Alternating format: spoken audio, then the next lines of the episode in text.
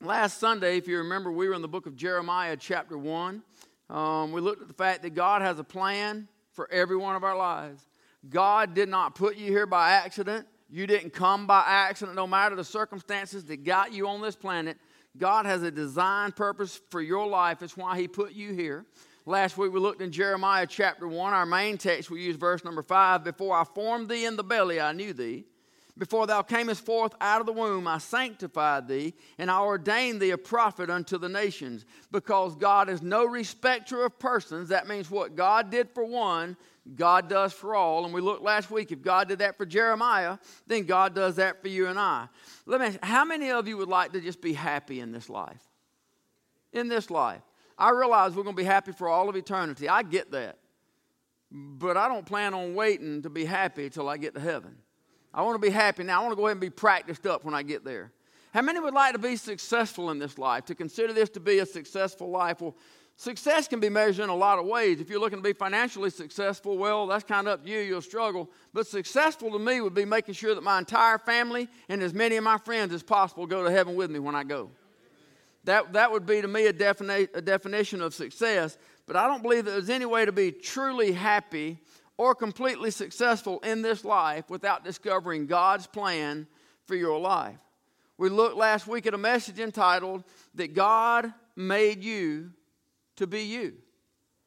This morning I want to look at part two God made you to be His. Matthew chapter 6, verse number 5 When thou prayest, thou shalt not be as the hypocrites are. For they love to pray standing in the synagogues and in the corners of the streets, that they may be seen of men. Verily I say unto you, they have their reward. But thou, when thou prayest, enter into thy closet, and when thou hast shut thy door, pray to the Father which is in secret, and thy Father which seeth in secret shall reward thee openly. God, thank you for this book. Thank you for your word. Thank you for your countless many wonderful, undeserved blessings that you freely pour out on us. God, I pray you bless this time. I ask you to speak to us, your children, God. I ask you to take this word and make it real and do what only the Holy Spirit can do and speak to everybody in this place individually, that we might learn something about your word, that we might find that place called the center of your perfect will, God, the, the plan that is designed for our life. Help us, God, to be that plan. We love you, thank you, and praise you in Jesus' name. Amen. Places are very important. God created places before He created man. Ever since that day, he's been putting man in places. Many of you, you're from LaGrange. You've been here your whole life. This is LaGrange, Hogansville. You, have never really gotten outside of this, but for many others of us, we are in LaGrange because we moved to LaGrange, but we moved to LaGrange because our steps were ordered by God. LaGrange is the place where God moved many of us. He, he put us here. We're not here by some accident. It's not just some decision that we made, although at the time I thought it was. Anybody say amen? I thought it was just something we were trying to decide. But God has a perfect plan, and not only does He have a perfect plan, but He has the place where His plans will be fulfilled in our lives. If places weren't important, then God would have never told Abraham to leave thy father's house and go into a land that I will show thee. If places weren't important, God would have never told Jonah, I need you to go to Nineveh. I got something for you to do down there. If places weren't important, Ruth would have stayed in Moab. If places weren't important, Joseph would have never ended up in, in slavery. He would have never ended up over here in the temple under the Pharaoh if places were not important. God put them in certain places. Esther was the most beautiful woman in 127 provinces. If places were not important, God would not have had the king hold a beauty contest so that she winds up in the palace of Shushan in order to save God's people, if places were not important. Murdock, in the books that I made reference to last week, that I'm still leaning towards this week, he says, You can't work at the wrong job, for the wrong boss, for 40 hours a week and wonder why two hours a week of church does nothing to change your life. God may can bless you anywhere, but God will bless you when you are in the place where God has purposed for you to be with His will for your life. Being in the right place at the right time is important. You can look all throughout the Word of God. I just mentioned Joseph. Joseph had to be in the right place at the right time in order for the king to see him so that he winds up in the Pharaoh's palace even if it meant he had to become a slave to get there. Ruth had to be in the field of Boaz in the right place at the right time to be seen of him so that we might get what we got, even though it meant her husband had to die to get her there. Those when Jesus walked on this earth that were sick, in order to be healed, they had to be in the right place at the right time as Jesus passed by, even though it meant they had to be sick. You, you think about the Pharaoh's daughter in the story of Moses. She had to be down by that running river. She had to be at the right place at the right time by the right patch of bulrush where the baby Moses just happened to be hidden, where he just happened to have to cry out at the exact time, even though she could have had the servants make her a hot bath up in her own house.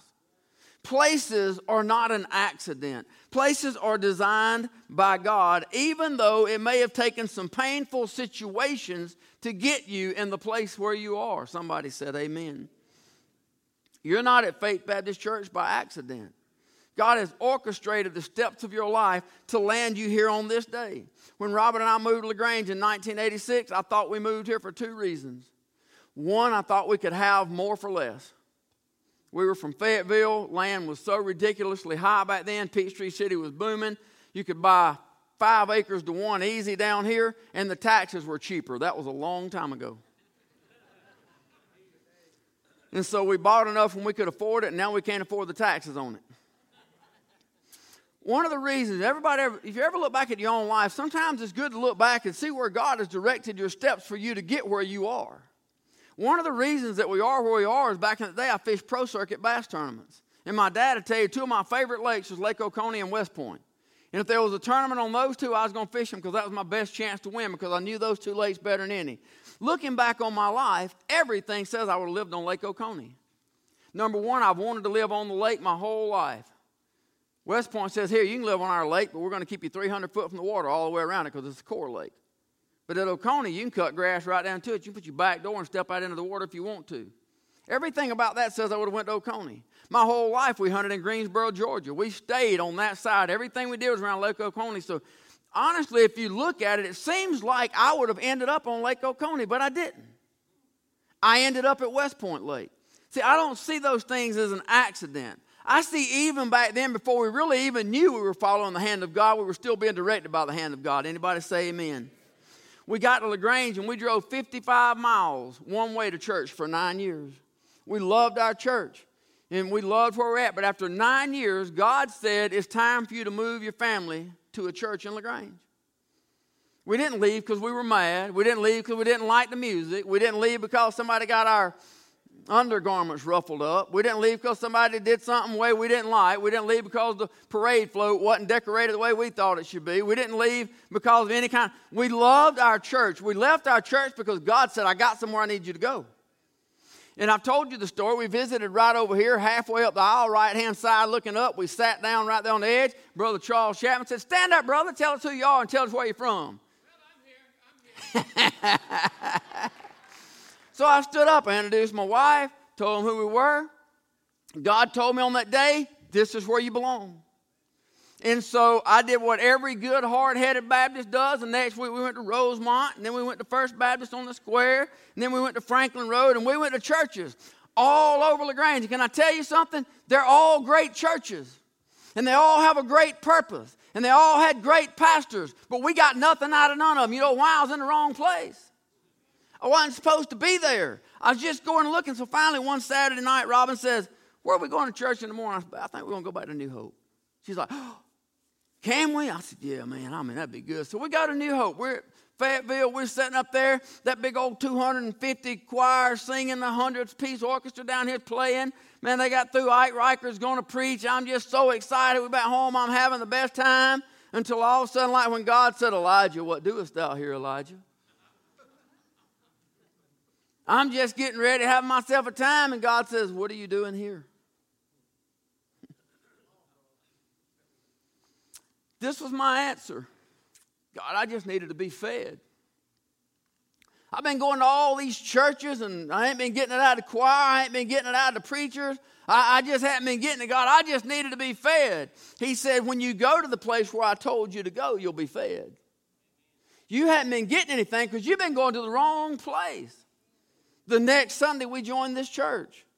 God has a designed place for each and every one of us to live, and the place is just as important as the assignment.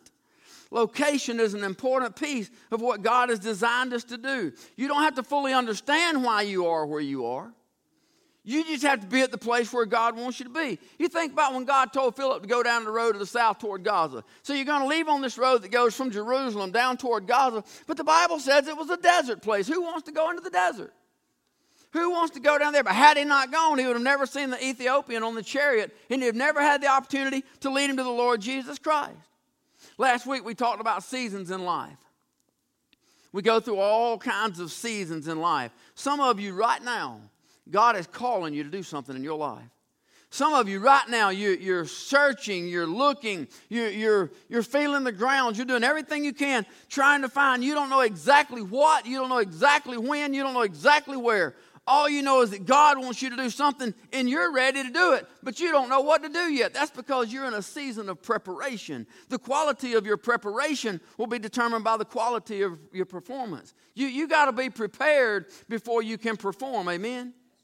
So God does a quality preparation before He'll send you out and look for a quality performance out of you.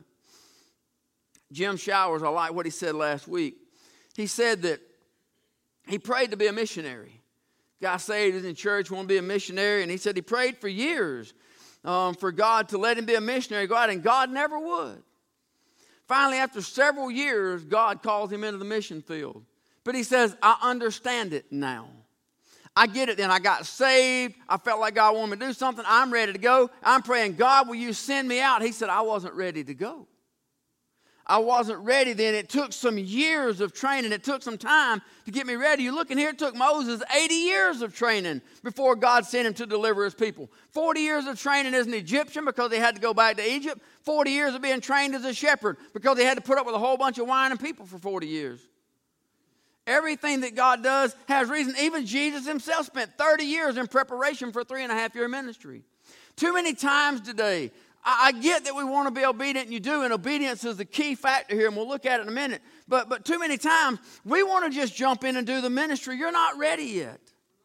We want to just jump in and go ahead and begin doing what it is that we want to do. We don't want to have to wait on all the preparation time. Trust me, I know it. My wife knows. I can tell you, I was miserable. I waited for a lot of years not even knowing what I was waiting on. But I'm thanking God I didn't miss it.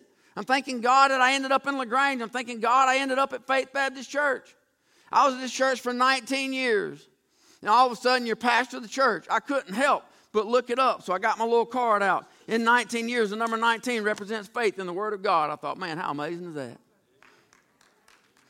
It's crazy. Crazy how God does stuff. But too many times we want to just go on into the ministry. We just want to go on into doing what we're doing. Listen, you are not born prepared, you must become prepared. You were born with an assignment, you were born with a purpose, but you weren't born fully mature and ready to do that. You've heard the old saying that God doesn't call the equipped, He equips the called. Amen?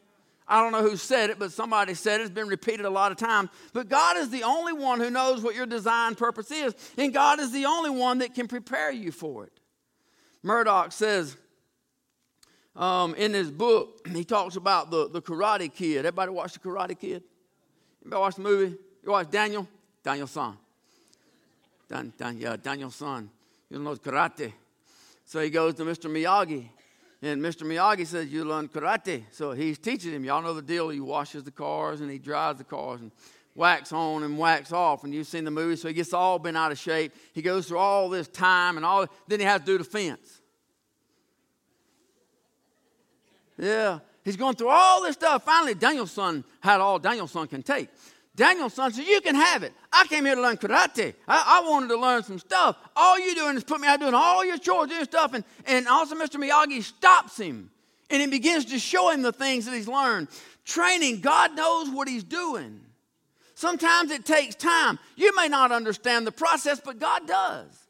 You may not understand why God has you painting a fence a certain way. You may not understand wax on, wax off. Why, why Mr. Miyagi said, no, no, no, no, no, no, wax on. God's trying to get you to get it right. God is training us, He is preparing us for some stuff.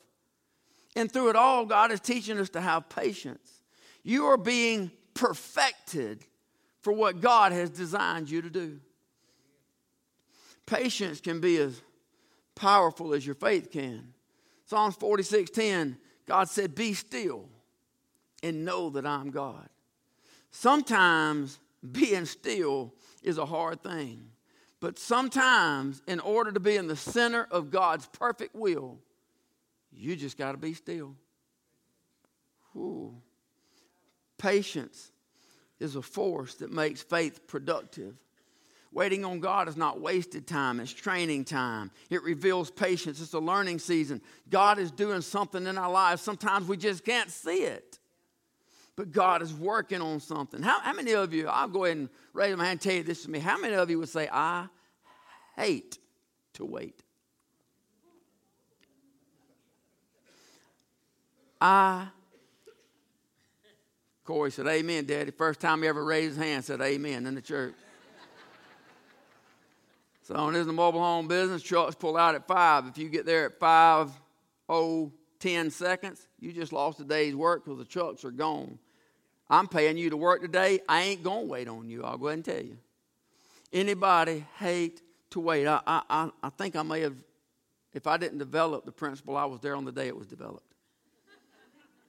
I hate to wait waiting on God is just as difficult. We live in this microwave society where we fly around the world in a few hours. We got microwaves to pop up stuff. I don't like waiting. Waiting on God can be very difficult. But if we truly are waiting on God, then the only thing that hates waiting is the flesh.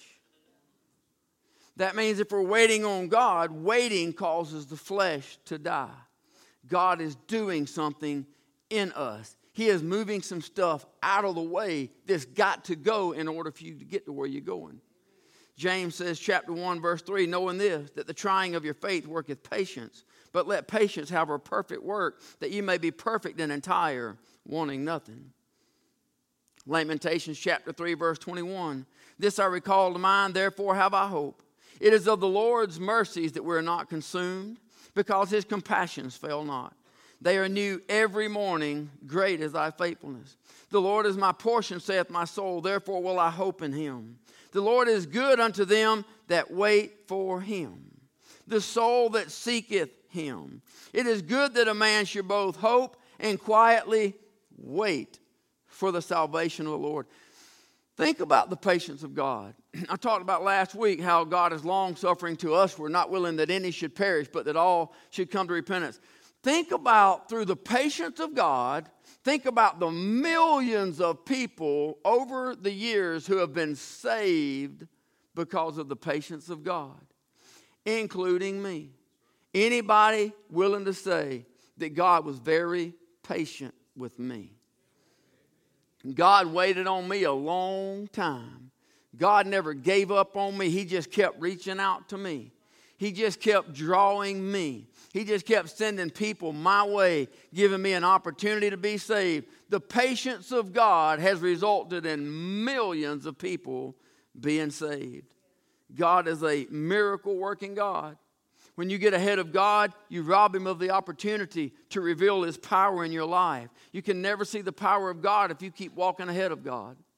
God's looking to do something. He's promised that He loves you. He's promised that He's created you. He's promised that He has a plan for your life, but you must wait on God. Anything done of your own will never produce anything fruitful. You remember God promised Abraham that he'd have a son. You're going to have a son in your old age. He'll be as the sands of the seashore, as the, as the stars of the heaven, innumerable. He's going to have this multitude of children. He'll be the father of many nations.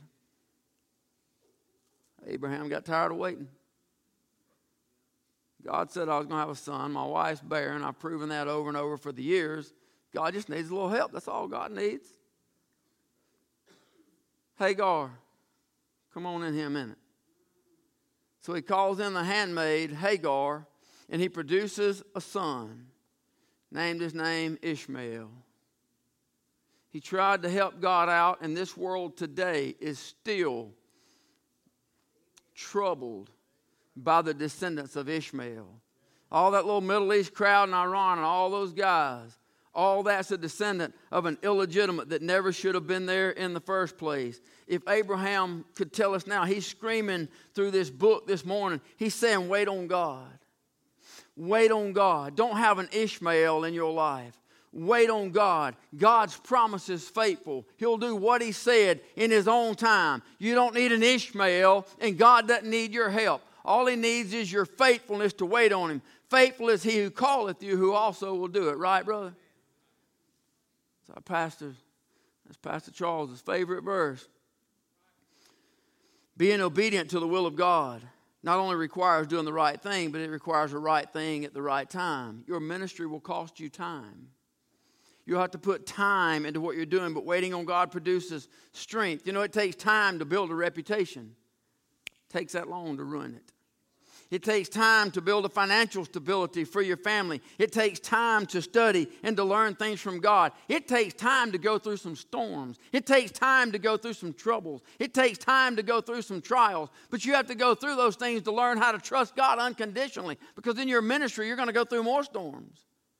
And you're going to sit with people that are going through storms. How can you assure them that God's enough to get them through theirs if He hadn't already gotten you through yours? It takes time to go through some things. Time isn't something you can save.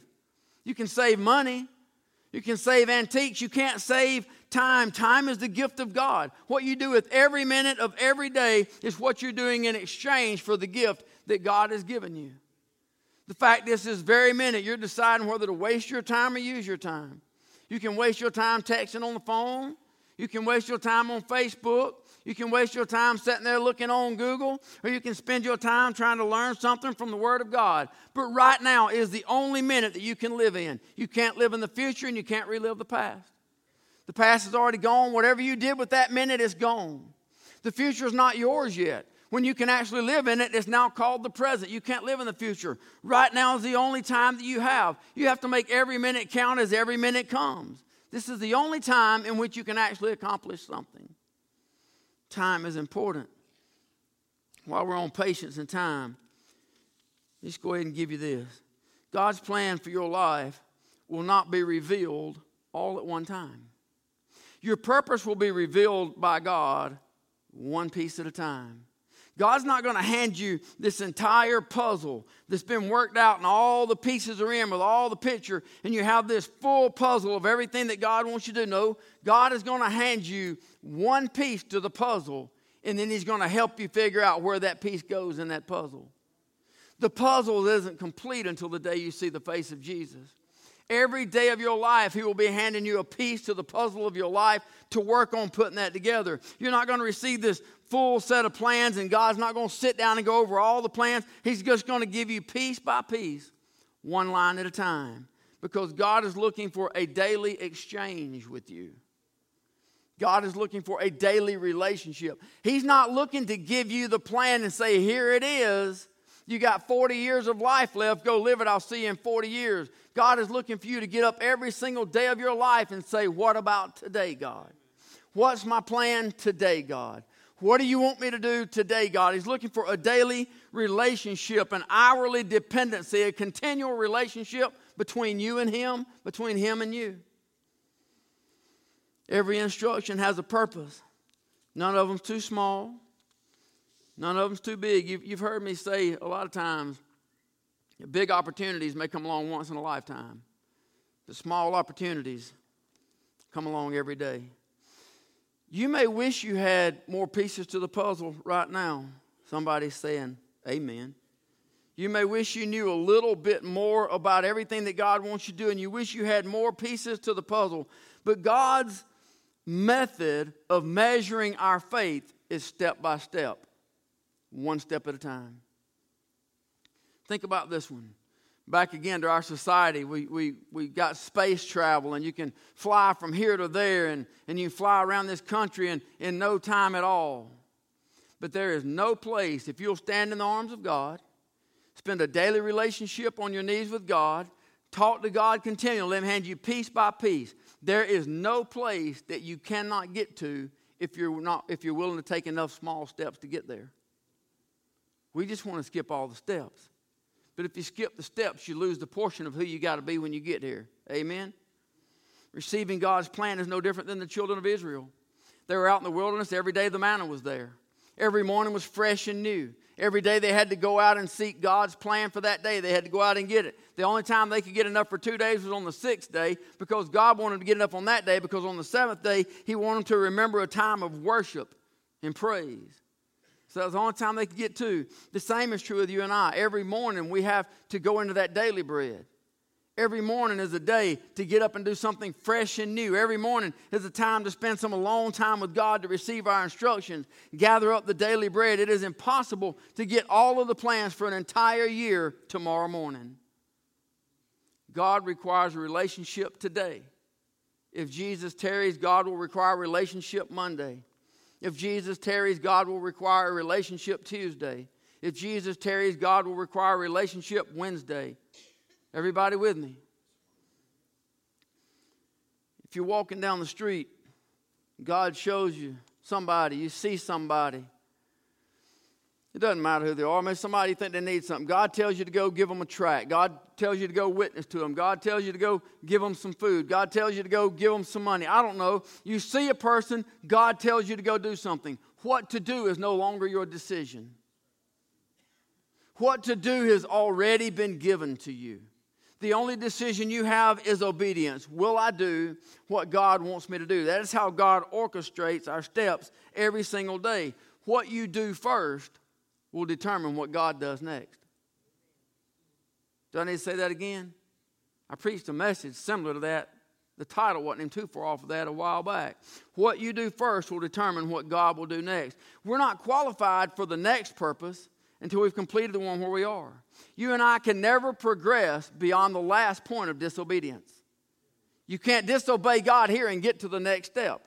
You can't, you can't get to that step until that, that's why I say baptism is so important. It is the first commandment of God after salvation. You can't just skip steps and find yourself where you want to be in God's economy. You have to fulfill the steps as God gives them to us. If you try to ignore the first step or if you try to run from the first step, it may bring about some painful experiences. God will not be ignored. If you don't believe that, try reading Jonah. No is not an answer that you get to use with God very often. Thank God for long suffering. Amen. God is not going to overlook any act of defiance from his children. You tell your child, hey, go do this. No. What do you think, Corey? Yeah. Never even tried it. He said, That's obvious. Matter of fact, neither did I. That's obvious. I'm still here. No is not an answer.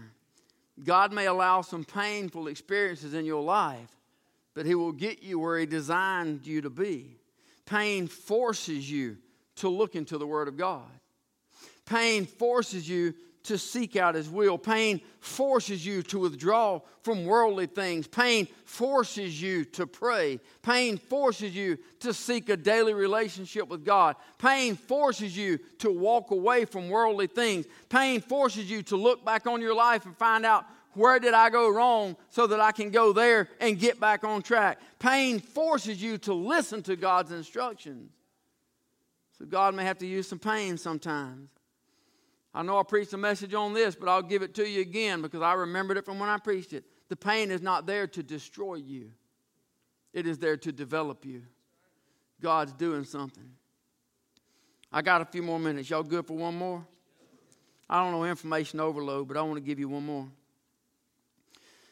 When you say yes to the will of God, and I'll go ahead and tell you, there's somebody that's unsaved that was coming with somebody that is saved they say they don't come back to this church because I preach this way. I'm not going to stop preaching this way. They said there's too many times you talk about what can happen to you as a Christian and how you may go through storms, you may go through trials. What do you want me to do? Lie to you? You want, you want me to tell you that Miss Aldridge is up there in the hospital because she was out of the will of God? That's why she fell down the stairs? That's a lie from hell. You want me to tell you that Lisa's up there in Newnan because she's not a child of God? That's a lie from hell. I have to tell you the truth. There are painful experiences even for the child of God. When you say yes to the will of God for your life, demons of hell will be assigned to make your life miserable. Demons of hell will be assigned to distract you from doing what God is calling you to do. I told you last week, the devil fears you finding God's plan for your life. The devil fears you becoming what God wants you to be. And he'll do everything he can to keep you from finding that. You're not going to go unhindered trying to walk where God wants you to walk. Satan knows that every act of obedience in your life can destroy a thousand satanic schemes. Satan knows that when you complete something that God has given you to do, Satan at that moment is defeated and he hates it. So he's going to do everything only that God will allow. You understand that part, right? He can't do anything that God doesn't allow. So if God is allowing it to happen in your life, then it has to be for a purpose to shape you or to mold you or to make you into what God is trying to design you to be. There's no limit to the doubts that the devil will put in your mind about what God has purposed you to do. There's no limit to the things that the devil will do. There's no limit to the lies that he will tell you to discourage you. There's no limit to the people that he will put in front of you to hinder you. But if you study the life of Jesus, you'll find out they did it to him. The Pharisees tried to tear him down. They tried to discourage him. All the religious crowd wanted to tell him, tear him down, tell him that he was just a fake, he wasn't nothing. But, but Jesus makes it very clear I'm not here to please men, I'm not here to serve men. I'm here to do my Father's will. I'm here for the glory of my Father. I'm here to do what He would. I'm not here to be a man pleaser. I'm here to be a man savior. But to be a man savior, I got to be a Father pleaser. Do what the Father wants me to do so that you and I can be saved. Jesus expected adversity. He told us to do the same. We're supposed to be a champion in the hand of God, not a wimp at the feet of the hypocrite and the critic. We're supposed to stand up for the things that God wants us to do. If we expect, if we expect things to come against us, if we expect opposition, then we won't be surprised when it gets there. You may be surprised by who it comes through sometimes, but you won't be surprised by the critic. We shouldn't be surprised sometimes it comes from within our own families. It did in Joseph's life. You shouldn't be surprised if it comes from some of the people that you thought were some of your best friends. That's where it was in Job's life. The devil, is y'all listening? I want you to hear this. I got it highlighted on my paper. I'm going to read it. I want you to hear it. The devil is only limited in who he can use by those who refuse to let the devil use their lips to tear down God's church or God's children. Jesus, John chapter 15, he said, If they persecuted me, they're going to persecute you. So, something that's so important to remember is it is God's will that none should perish, but that all come to repentance, even the one that's tearing you down. Even the one that the devil's using to get you away, whether they be saved or not, it is God's will that they get in there. God is looking for every enemy to become a child of God, no matter how bad they are, no matter how bad they've been, no matter what they're doing. God can change them. He changed you and I, didn't He? That's evidence enough for me. He changed the Apostle Paul. The Apostle Paul went from Saul of Tarsus, persecutor of the church, to Paul the Apostle, persecutor of hell. What God did for you and I, God can do for them. And God can use you to change them because your faith works. It's important that we expect our faith to make a difference in the lives of others. If we're not making a difference in the lives of people, we can't be walking where God's sending us we ought to expect people to be changed. The fact that they've even noticed that there's something different about you, and the fact that they have attacked you tells you that there's something in them. There's something the devil's got that fears what's going on in your life. You're a threat to them because they know where you are. It's the devil that's trying to tear you down, it's not God. It's, it's people being used by the devil trying to tear you down, it's not God. God's not looking to tear down his children. Your solution to the problem is to spend more time in the secret place every morning in your prayer. Your solution to your problem is to spend more alone time with God. Jesus, what did he do? He separated himself into an alone place to pray. He went into an alone place to pray. He fasted 40 days and 40 nights and prayed. Our strength, our solution is to spend more time with the Father. God's plan for your life is permanent. He's not going to change his mind. He designed you for this plan. Before I formed you in the womb, I knew you and I already had a plan. It's not going to change. There may be different situations, but the plan never changed, and it cannot be altered by those who will persecute you and try to take you away from God's plan. Part two, but they can be altered by you. Did, did y'all get that part? Your plan that God has for you cannot be altered by those who persecute you, but their life can be altered by your plan. Spend more time with God. Maintain your focus. Remember, you can lose in a day what took a lifetime to build. Don't hang out with bad crowds. Withdraw from negative people. Yeah, I, am sorry, but let me just go ahead and plug this in and tell you you don't have to go to work to find negative people.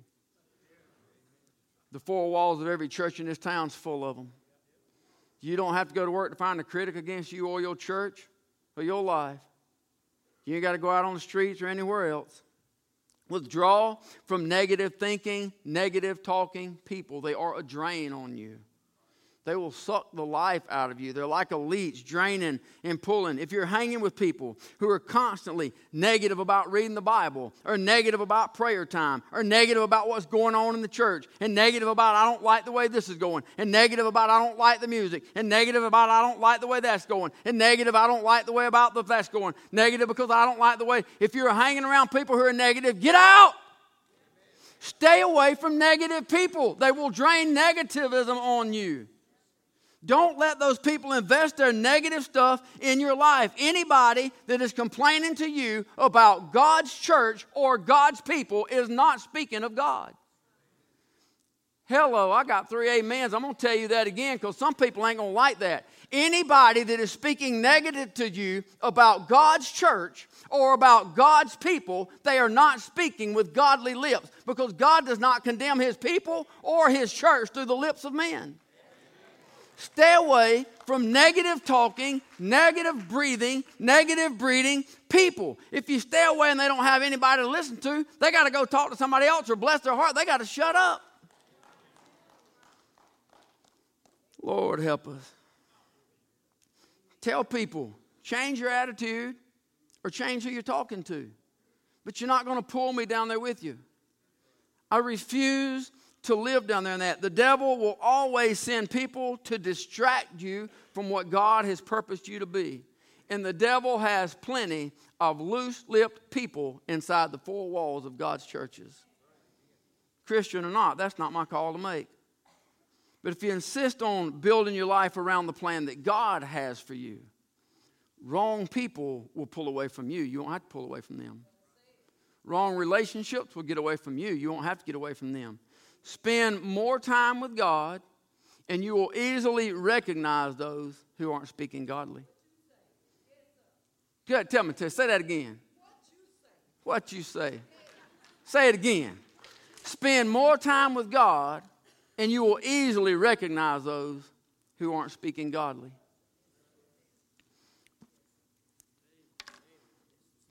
The more time you spend alone with God, you, you want to know your plan? Anybody want to know your plan?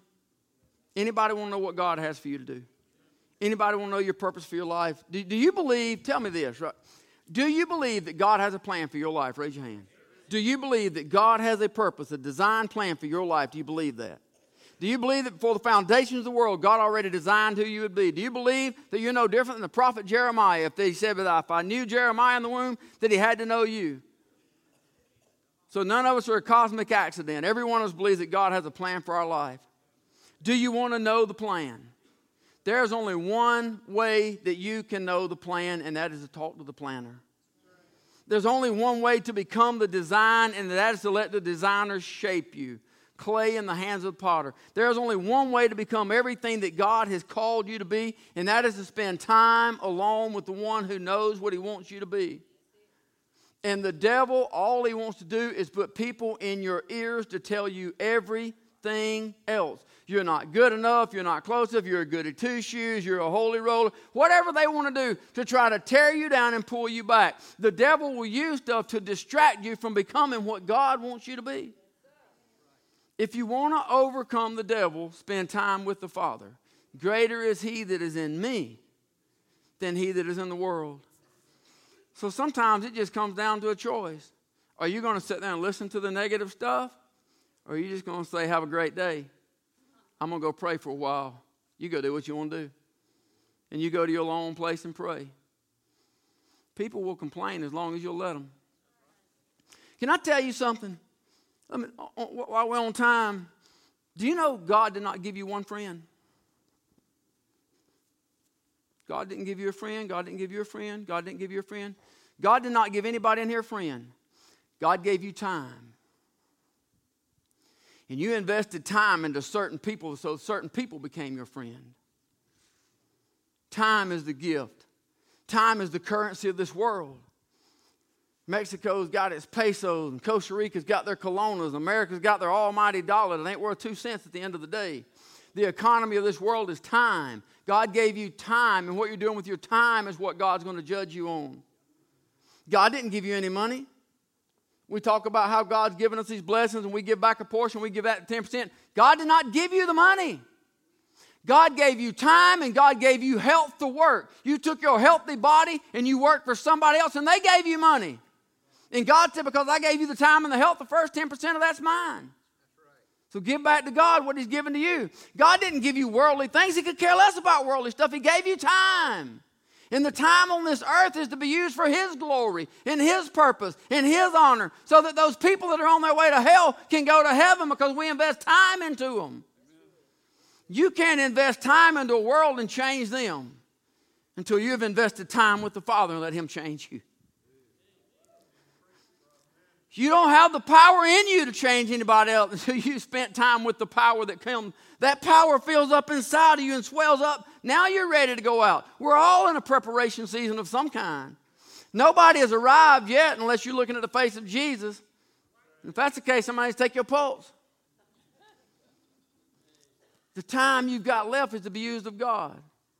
I doubt that any one of us feel like we are exactly where God wants us to be. I know there's more. I, I believe there's some people out there that are on the way to hell and that God designed me to talk to them. Those times when you look and say, I don't have time for that right now, God, that might have been their chance. That might have been their chance. Go ahead and stand this morning. There's only one way to know God's will for our life, and it's in prayer. It's in prayer. If we really want to know God's perfect will for our life, you're not going to get it just right here, but this is a great place to start. The altar is always a great place to talk to God, but this can't be the only place we talk to God. This can't be a one stop shop. The altar is something that we do on a regular basis, and the altar is amazing. It's a place where two or more gather together in His name, and there He's in the midst of it. I love the altar. But you got to have an altar on Monday morning, Tuesday morning, Wednesday morning, your car seat ought to be an altar. What better things have you got to do while driving other than watch for other people? But be in prayer.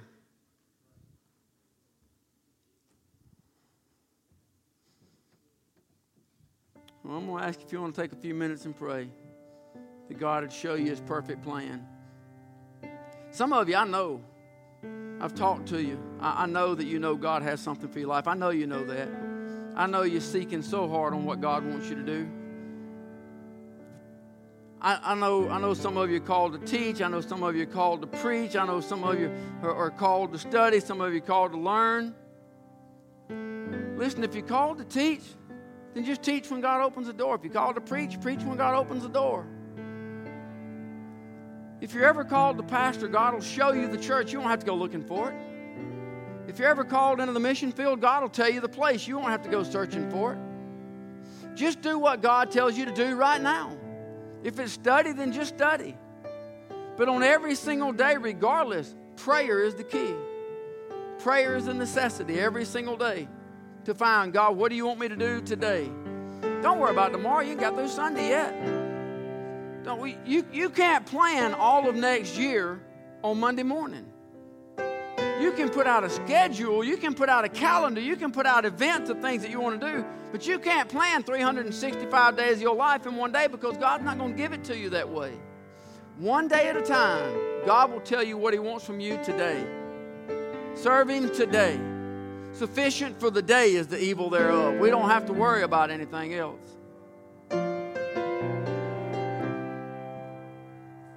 Let me ask you real quick. If there's anybody in this place that you don't know Jesus Christ as your personal Lord and Savior, that's your first order of business. First order of business. It is God's will, God's plan for your life that you be saved. It is not God's will that any should perish, that includes you, but that all should come to repentance, that includes you. It is not God's will for you to go to hell. If you go to hell, you'll go there by your choice against God's will. If there's anybody this morning who've never trusted Christ as your personal Lord and Savior, you can change all that this morning. God, I confess that I'm a sinner. There must be a confession. I'm asking you to come into my heart and forgive me my sins and save my soul. Those aren't magic words you just get to say and go on living like the devil. No, that's a heart. That's a change. That's surrendering everything to God. That's saying, God, I'm tired of running. I'm tired of living in the world. I want to be what you want me to be. And I'm asking you now to forgive me of my sins and save my soul in Jesus' name. If you're willing to give your heart to Christ, and ask Him that in prayer and say, I want you to be Savior and Lord of my life. You ask Him that, you're just as much a child of God as anybody in this place right now. Not because of works, lest any man should boast, but because of what Christ did for us and because you trusted in that gift.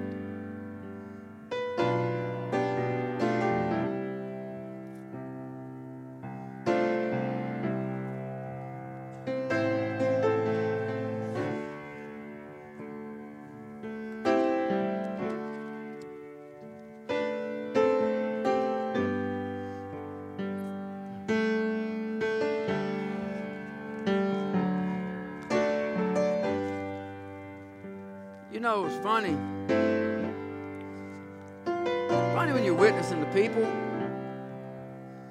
and they say things just like you used to would have said. Do you ever hear yourself in them?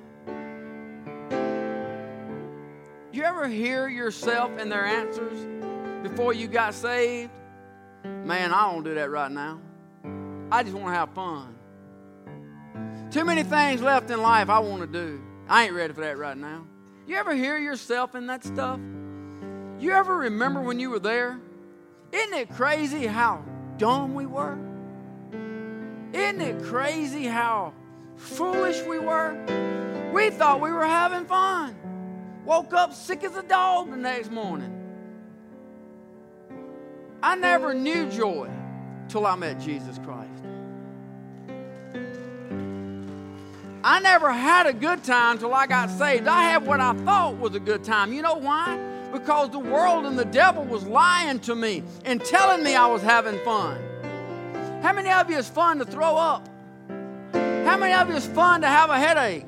But yet you know that's going to be the result, and people still go out and get drunk knowing that's what it's going to be, and the devil makes them believe they had a good time. I never had a good time till I woke up knowing if I died, I was going to heaven. I never had a good time till I knew I wasn't going to hell anymore. I never had a good time until I knew all my sins was washed away and that old things had passed away, and behold, all things had become new. I thought I had some good times growing up, but I know I had a good time when I met Jesus. And I'm telling you, there's not a better good time in this life than finding God's will for your life. It makes the storms calmer, makes the valleys shallower and the mountains lower. The mountains are still there, the valleys, the storms, the trials are still there, but God holds our hand every step of the way. There's not a better place on this planet than the center of God's perfect will for our life. God, help us find it. God, thank you so much for loving us the way that you do, God. Lord, thank you for your patience and your long suffering. Thank you, God, for saving an old sinner like me. Thank you, God, for loving me in spite of me. Thank you for this precious book, God. Thank you for this word, Lord, given to you by your own, given to us by your own mouth to teach us and train us up. Thank you that you have a plan for our life. Thank you that you have a will. Thank you that you're even mindful of us. God, I pray for everybody standing in this place right now. I pray your Holy Spirit would touch everybody in this building. Everybody within the sound of my voice, God, I pray that you'd touch them. I pray you'd help each one of them find that place called the center of your perfect will. Be exactly what you want them to be, God, that we might find the joy that you have set there for us. God, I pray you bless their families and their homes. Put a hedge of protection about them, God. I pray everybody in this place that you protect their families and all that's there. Keep the fiery darts of the enemy away from them, God. Pray protect them all around. Help us to be pleasing to you in all we do. God, we love you and we praise you in Jesus' name. Amen.